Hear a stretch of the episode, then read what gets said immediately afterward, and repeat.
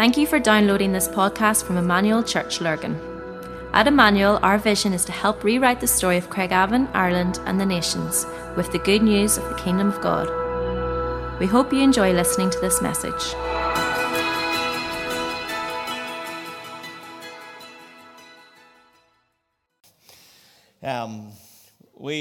Uh, so enjoyed um, Life Rhythms over January. I've said that before, and hence the title of this one that we're in at the moment, Facing Our Future, Living Our Rhythms. And we know that the future is changing um, day by day as we watch the news um, and what's going on. And you can't, without trying to warp it into end time theology, um, I don't need to do that because um, if you're reading the same Bible as I, you can rest assured that these are things that are happening. The Bible talks about wars and rumors of wars, talks about strange things happening all over the world, pestilences, famines.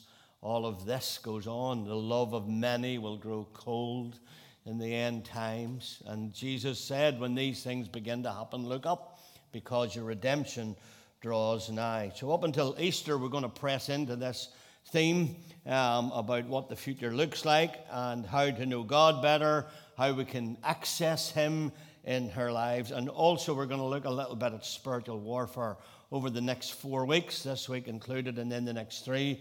We're going to talk a little bit about spiritual warfare. Spiritual warfare should be a normal part of the Christian's earthly life.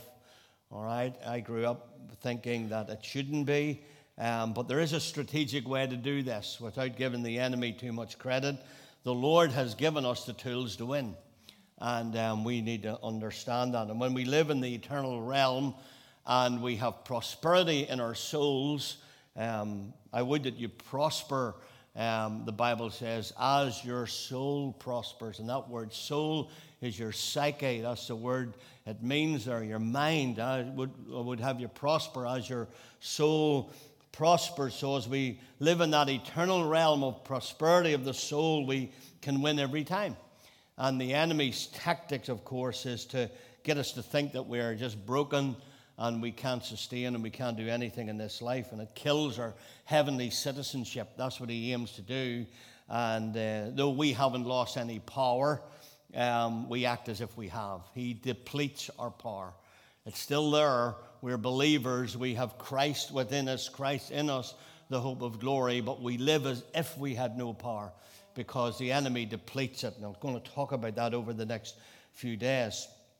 And then what happens is when we do that, we live from a stronghold of fear. We begin to fear everything.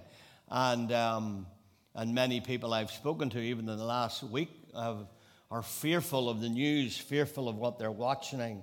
And so, what can happen is it opens up to fear and not faith. And fear and faith are opposites. They're like oil and water, they don't mix, all right? You can't have faith and fear living in you. And um, then what happens is we just have a hard time defeating the enemy um, and uh, who has actually lost his power. and he's just deceiving us.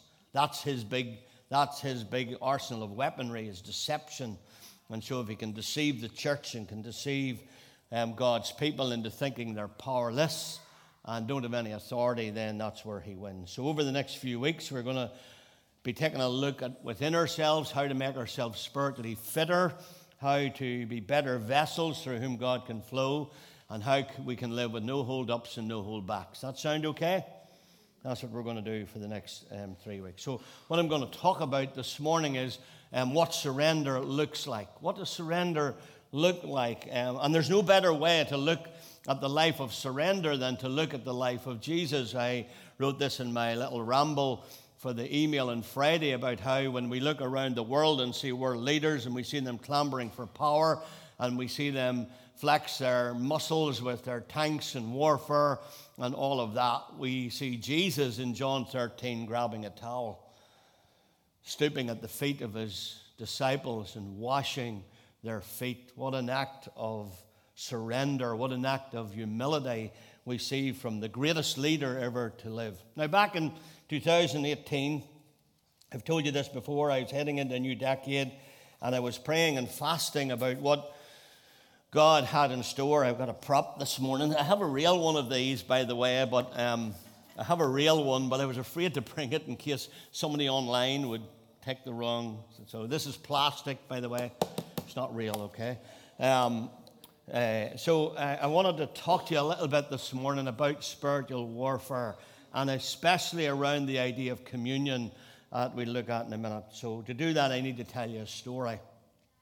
Um, uh, I, I was trying really hard back in 2018 to figure out what this decade would hold for me in the midst of all of that. And um, I, I felt the call to intercession through a word that Lauren gave me here in church. And um, I've always been intrigued with spiritual warfare, ever from I was a boy. Uh, the fight excited me and um, still does. And I felt like um, It'd be great one day to stand shoulder to shoulder with the King of Kings and be a warrior and be a fighter. I remember that as a little boy. And so what I did was I began to read all I could on intercession. I read the best on it. And, um, and the more I read on it, the more I convinced myself it wasn't for me. The more I convinced myself that I couldn't probably do that. And, um, and of course, God had a different plan. And the first of this began with a study of strongholds. I began to study strongholds. And the reason I began to study strongholds was I began to try and break them in my life. I began to realize in, when I turned 60, believe it or not, that there were still some strongholds in my life that I hadn't dealt with. And I began a battle with some of those strongholds. And most of you will know, if you've been a Christian any length of time, that your greatest fights are usually with God, not with the enemy. The greatest battles are usually with God, when God tries to battle through something in your life. And so I know you've seen this many times, but it bears many repeats because I think it's really important. This is my own little system that I drew out on the flip chart, and then Warwick um, um, helped me. Well, he didn't help me, he did it. Um, he put this together for me for the keynote. And so basically, it's my idea of what a stronghold is, what I think the Bible teaches a stronghold is. And you can see down in the bottom line there, it's a house made of thoughts. So our thought life is really, really important. And there's misconceptions about how to bring down strongholds. Like there's a misconception in Pentecostal circles that the, shout, the louder we shout, um, the, the more we drive out the devil. So raising our voice frightens demons. Raising our voice doesn't, fight, doesn't frighten demons. There's loads of misconceptions about this, all right, that we're going to address over the next two or three weeks. But it's a house built of thoughts, all right? And um, basically, what happens is the enemy warps our mind with his lies, and he begins to lie to us about who we are. And we begin to believe those lies. And as we begin to believe those lies, you'll see the next step up. What we do is we actually begin to value them. We begin to think they're true we begin to, to think they're true. And so, because we think they're true, then we actually live in that lifestyle. We start to live that lifestyle that I'm no good, I'm not good enough, and I'm not as good as them, and I'm too fat, I'm too thin, on and on we could go. I'm not as good as them, I couldn't pray like that. And we, we build that lifestyle on the value system of a wrong thought pattern. And then what happens is the enemy loves this stuff. So what he does is he just feeds us and he comes and he closes in in a bondage and he creates a bondage of our thought patterns and we build a house. That's basically what it is. A house, it's a house made of thoughts. And you can see the little red line there where the enemy moves in. He just moves in. He opens that door into our value system and he just, he just feeds the loop. And that's the way a stronghold works. And the way to destroy a stronghold, what I want to do over the next couple of weeks, I want to teach you how to build a good stronghold, because there's such a thing as a good stronghold, all right? And a good stronghold is built the exact same way. A good stronghold is, and the, the reason we know we can build a good stronghold is because the Bible tells us. The Lord is a refuge for the oppressed, a stronghold in times of trouble. And the word for stronghold there is the word misgav, which in the Hebrew means a fortress or a high tower or a beachhead, somewhere where you can hold the enemy. And basically, a good stronghold is built out of good thought patterns. And then what happens is the exact same thing happens. Instead of the devil moving in, the Holy Spirit moves in. See the red line? See the change? The Holy Spirit moves in and the loop begins to happen, and we begin to feed ourselves rightly with the Word of God, and we, um, uh, we live in that loop. The way to destroy a stronghold, I get in more to this next week. The way to destroy a stronghold, and again, I've told you this, is not by ripping the roof off. And I think that's what happens. Many people try to rip the roof off, and the problem is the, the, the, thought patterns and the value system and the lifestyles are still there. They even actually go as far as to rip the roof off, roof off and try to change their lifestyle. But the problem is the thought pattern's still old and the value system still old. And so what happens is very quickly then we get back into the old habit. That's why habits are hard to break. And so the way to break, the way to build a good stronghold is, or the way to, to actually destroy an old stronghold is to destroy it from the ground up. We change the way we think. That's what Romans 12 means by renewing our mind. And you renew your mind by um, the Word of God. I'll my hatchet over here. We renew our mind by the Word of God, by filling our minds. This is why this is so important. This is why I do a devotion every morning. I'm not needing to do that just for, it, it's not, it's not just for excitement I'm doing that, and it's not just for the need of something to do. The reason I'm doing that every morning is to, is to get people into the Word of God, to get you into the Word of God. If I can get you into a daily pattern, the Holy Spirit can get you into a daily pattern of washing yourself with the Word. That's what Ephesians 5 talks about. Then something begins to happen. This this word will change you. This word will change you. I'm telling you, if you let it, it will change you. And hence, the, the reading plan is so, so important. So, what we're going to talk about this morning a little bit in what surrender looks like is we're going to talk a little bit about healing, deliverance, and communion. Because healing and deliverance is actually in communion. And Dave did a phenomenal job last week introducing us back into communion as we come to do this weekly, um, and it's a, a, a, talk really worth listening to again if you haven't already heard it. Um, and I've listened to it a couple of times this week and uh, found myself challenged about communion once again. And so, what I want to do next week, I'm going to talk about breakthrough in yourself. And then the following week, we're going to talk about what happens when breakthrough happens in a community. And then the third week, what we're going to do, we're going to talk about what happens when breakthrough happens in uh, our, our nation. Um, because I think that's what will happen. I think we're living in a day in which the um, I'll put a, a, word from Christine Westhoff last night into Dave, to Dave and I, and um, it was so in line with what God has been saying to me lately about the, the gentleness of this move of God. I think we're living in a time when we're going to see the most powerful move of God, but it's going to come in such a whisper and such a gentle move. If you're not in tune with the Spirit, you won't hear it. And when it happens, it will happen with power and with might.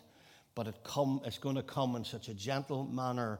It's going to come through listening. It's going to come having our ear tuned to His voice. Now, let me tell you a story. Um, the Wizard of Oz was. Um, one of my favorite movies. And when I was 12, um, I was going to the intermediate, which is junior high school, and they did a, they did a school play. And in the school play, they did The Wizard of Oz. And I, I fancied doing one of the leading roles. I fancied doing the Scarecrow or the Tin Man. I knew I wouldn't make the Scarecrow because he was the main character. And there was a guy called John Shane who was a really good friend of mine and he got the role of Scarecrow. And so I thought I would audition for the Tin Man. And so I did a bit of work on the Tin Man and I found out who he was. His name was Nick Chopper, just in case you didn't know that. And, um, and weird child as I was, I did all my um, homework around the Tin Man and um, only to be told by my school teacher that I had a thick head and good hands. His words, not mine. He said, Emerson, you have a thick head and good hands. So they made me a stagehand. And I was devastated. devastated. Um, he said in one of his other lines, he said, um, um, weak, weak mind and strong arms. That's what he told me. I, I, can I tell you a little story? Whenever I started my own coal run, he became one of my customers. And unbeknown to him, he didn't know who I was. And I loved taking his money. I'm just confessing. Sorry, I know I'm a really bad person. But when he paid me, I remembered this line every time. I replayed that line as I walked back out to my little lorry. I re- putting that money in my flip over wallet. I reminded that line. Sorry, right. um, but the myth about the back to the word, the myth about well, this isn't really the word at the minute, but um, we're getting there. The myth around the Tin Man is that he was a woodcutter called Nick Chopper, and he fell in love with a servant girl. And this servant girl was a servant girl to an old lady who didn't want to lose her. And so she asked the wicked witch of the west to put a curse on Nick. And, um, and she cursed his axe. What she done was she cursed his axe. And she cursed his axe so that every time he would use his axe, every time he would chop, he would cut off a limb, and his limb would be replaced by tin. And so every time he used his axe, a limb would be replaced by tin until he became totally the tin man. And when he became the tin man, there was nowhere for his heart to reside. Sound familiar? um, what happened was um, the enemy came against him and dismembered him in a way. And our enemy, the devil, has an axe and he uses it in our minds.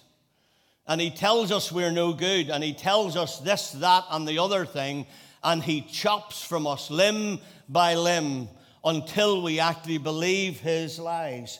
And we come to a system where we feel and believe that we are no good. We believe that they are so much better than us. We believe that we're not good enough. Chopping off limb by limb, many in this room have become lifeless and your heart has become dull, if not deadened, to the things of God. Now, let me tell you another story. Um, better story than that. Um, on the night Jesus was betrayed, he gathered a bunch of his friends in the room. Every single one of them, just like you and me, could have been guilty of allowing themselves, their spiritual limbs have been chopped off. James and John. They weren't called the sons of thunder for nothing.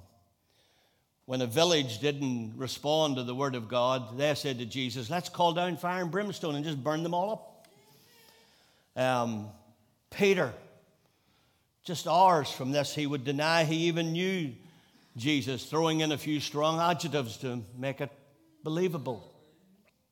Judas, about to betray him and lose his soul. Um, selling him for the price of a slave. And then with Matthew, a tax collector, used to feathering his own nest and keeping a few bob for himself. Thomas, best known as Doubting Thomas. what a title. On and on I could go. And what happened was he gathered them in a room and he took bread, a, bit like this here, and he broke the bread. He broke the bread. And he made a statement and he said to them, this is my body, which is broken for you. Interesting, isn't it? Um, and then he said, Do this in remembrance of me. Pretty strong talk, isn't it? In remembrance of me. And um, Jesus knew that in a few hours, the axe of the enemy would come upon him and dismember him dismember him from the love of a father, dismember him from the Godhead and the heaven and the place that he loved. Laying aside his deity, he would allow the enemy to chop him from that moment. Allowing himself to be dismembered, as it were, for us that we might remember him. And then he said this he took the cup, and it said here, he said, This cup is the new covenant of my blood. He said, Drink it in remembrance of me, for whenever you eat this bread and you drink this cup, you do something. And we miss this sometimes. He says, You proclaim the Lord's death until he comes. Now, what does that mean?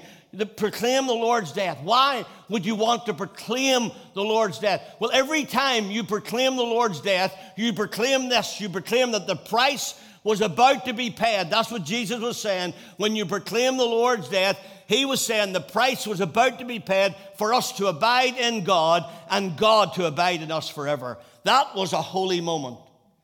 That was a moment like no other. This was all about Calvary. And uh, we need to remember this. Jesus was putting himself in that place where he would be, figuratively speaking, dismembered. Therefore, what I'm going to say this morning if we have trouble getting over issues and memories and addictions and various negative patterns in our lives, what we need is we need more of Jesus. We need to begin to proclaim the Lord's death in our lives something. We need to be delivered from mindsets and dark thoughts that torment us because when we give way to them, there's no room for Jesus to live via the Holy Spirit in our lives. And I believe that communion is at the core existence of this. It's the core of our existence as a people. And unbeknownst to many, healing and deliverance often play a major role in it. The power of communion is far more than just a simple act of a sacrament, it's far more than just what sometimes we make it to be. You see, Jesus put it like this Jesus says, My flesh is food indeed, and my blood is drink indeed. He who eats my flesh and drinks my blood abides in me, and I in him. Now, that verse alone has created all kinds of consternation down through the ages. Many believe in a uh, transubstantiation, that this is an actual thing, that the bread and the cup turn into the, the body and the blood of Jesus when we handle it. Now, context will help us understand just what Jesus is saying as we consider everything, because this comes from John 6. And if you, if you read the context, because what you need to do is you need to be really careful about allowing a verse to define exactly what you think. You use the Bible to define the Bible and so you, you need to find the context of what Jesus is saying here. And, um, and so if you go back to the first 13 chapters of, or 13 verses of the chapter, you'll find that he's just fed 5,000 people. Actually, probably 10,000 plus people, 5,000 men, not counting women and children. And the next day, the multitudes continue to follow him and they're seeking another meal.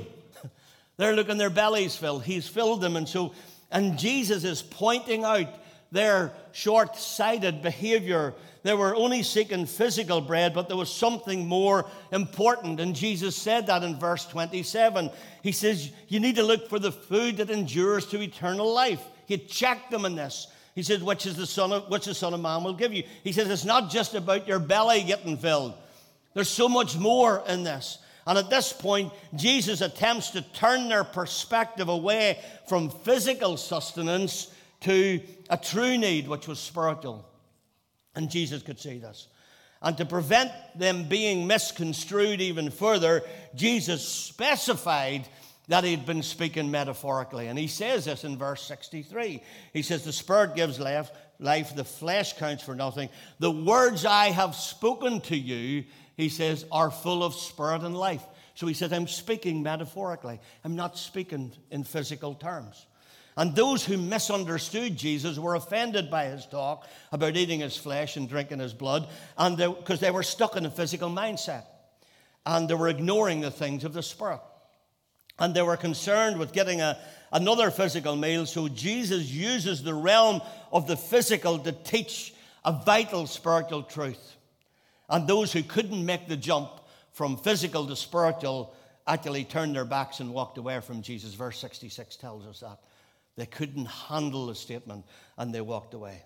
And that's why the, at the Last Supper, Jesus gives a similar message to the one that um, uh, we just read in 1 Corinthians 11.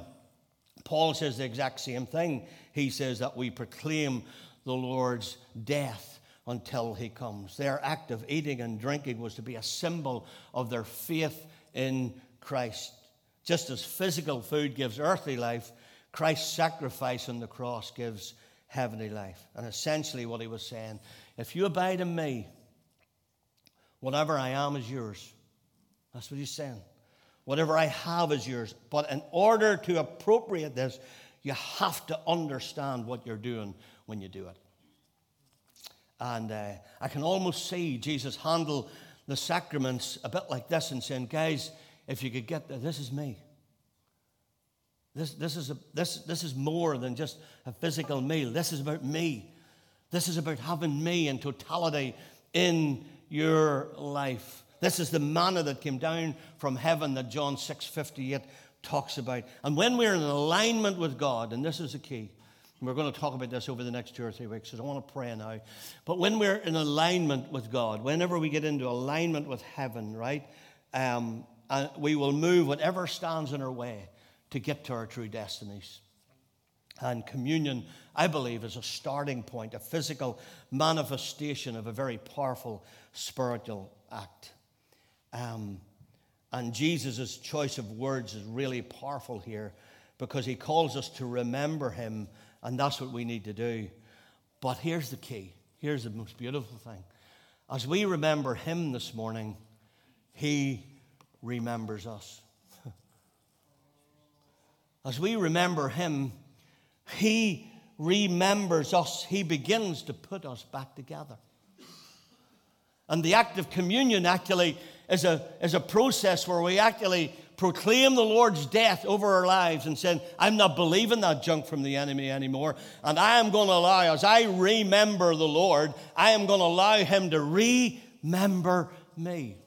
Amber's going to come and we're going to, um, I want to play that song, Faithful One. That's a favorite of mine. And Debbie and Amy are here this morning. They'll know why that's a favorite. We chose that song to sing at their mum's funeral. And um, because it was a storm in our life. And um, so I've always loved that song. And I think there's power in it. But here's the thing, folks Jesus allowed himself to be torn apart that we might be put together. Jesus allowed himself to be dismembered from the Godhead that we could be remembered towards him. It's the most beautiful thing. And so, my question in the role of healing and deliverance this morning, my question to you is this three basic questions. Which part of you needs put back together this morning? What part of you is broken this morning that as we take communion could be a powerful act of being put together? Or, or, or where do you need to be made whole? Or what would it look like if, the, if for the power of God to, to begin to remember you this morning? Remember this that deliverance in whatever capacity can play a key role in true communion. I believe that. And two separate entities cannot actually exist in the one body. And so, as one um, starts to rise, the other starts to deplete. And so, as we give way to that, and so here, here's the thing the more we have of Him, the less influence the enemy can have on, on us. And I, listen to me here, I understand the issue of habit, habits. Honestly, I do. I'm a scoundrel when it comes to habits. I know what habits can do. And I know they take time to break. I know that. But I also understand the power of demonic forces that can exaggerate habits and make them seem impossible to overcome. And I think that's what the enemy likes to do. And both of these need to go. They need to go this morning. And communion is one of the most powerful yet misunderstood elements we're told to practice. Because it says that when you eat, give me another five minutes if you would, but um, if you eat this bread or drink this cup without honoring Christ, the body of Christ, you're eating and drinking God's judgment upon yourself. And that's why many of you are weak and sick, and some have already died. And you see what had happened here the Corinthians communion service had become corrupted. He wrote this to the church in Corinth. It had become corrupted with selfishness and drunkenness and discrimination against the poor. And participants were we're neither honoring God nor edifying one another. Actually, in the early days in the church, Acts 2.46 tells us this, that the Christians celebrated the Lord's Supper with feasts. So they would come together to have a feast to remember the Lord. The problem was some of the Corinthians people were favoring the wealthy and privileged and they were neglecting the poor. And some participants remained hungry while others actually got drunk at the Lord's table. Startling, isn't it? And um, the Corinthians were publicly overindulging in their church services and discriminating against the poor, and therefore their actions, Paul said, were equivalent to despising the body of Christ. There's more context to that, a bigger um, conversation sometime. But here's the deal if many are sick, and I said this at the prayer meeting on Wednesday night, if many are weak and, weak and sick amongst you, and some have died, then the opposite of that's true. it means that many can be healed. and there's life in this. So if there's sickness and death if you do it wrong, there's life and healing if you do it right. That's it just makes sense, that doesn't it?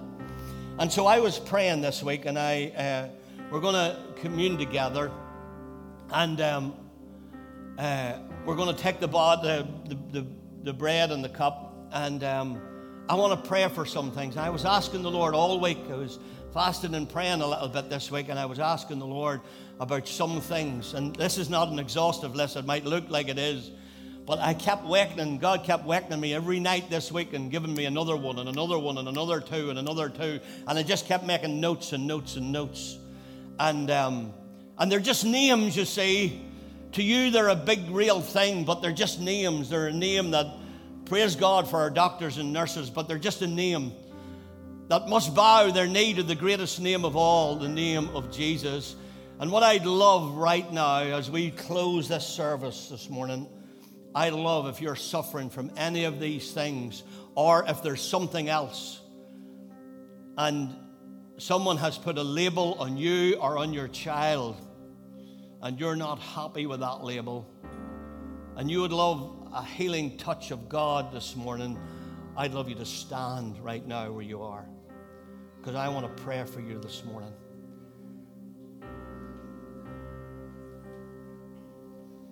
And I'd love for all of those who are standing in the room this morning, just as we stand and we appropriate the power of God in communion.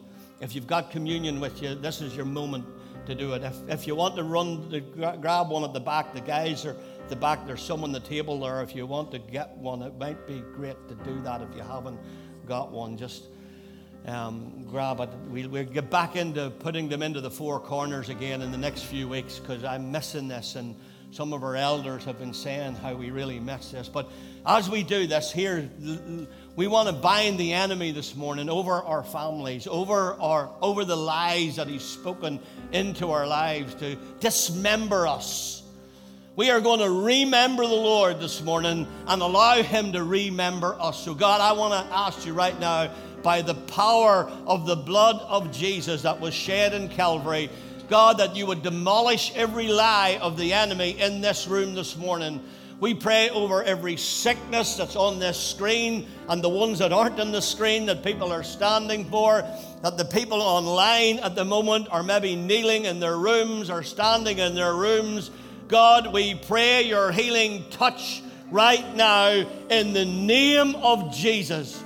We declare the name of Jesus over every medical ailment. We declare the name of Jesus this morning over every mental issue.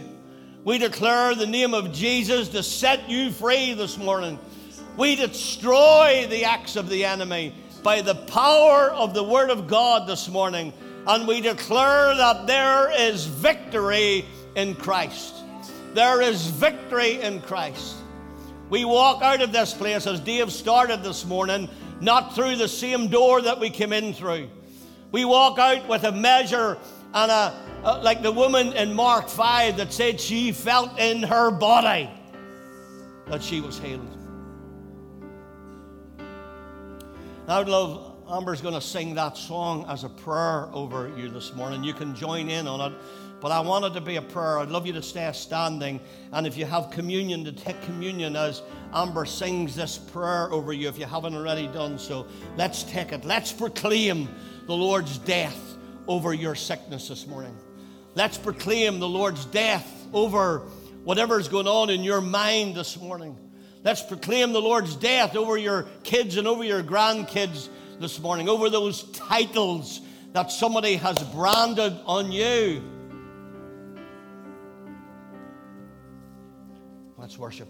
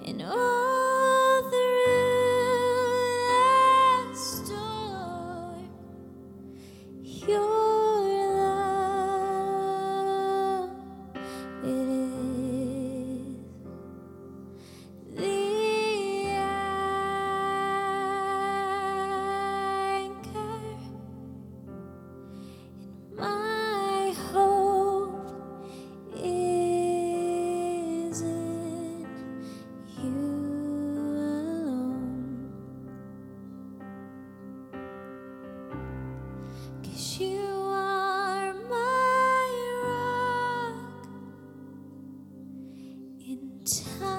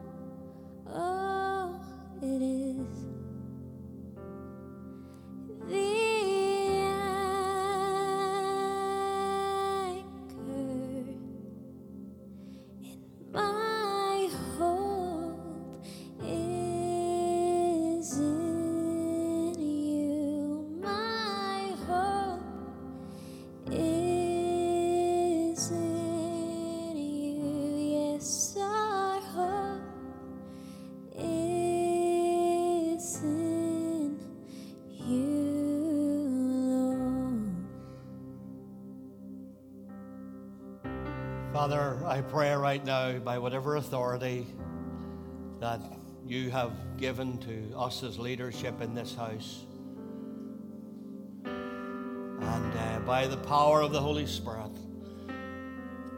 we declare healing in this body in the name of Jesus. 25 years ago, you gave us a promise of salvation and healing, and we pray it this morning May the gentle nudges and power of the Holy Spirit move in every life right now by the power of your word. By the power of your word, we proclaim the Lord's death over every person in this room right now. In Jesus' name. Amen. We hope you enjoyed listening to this podcast. For more information about our church and all that we do, please visit our website at emmanuel-church.co.uk.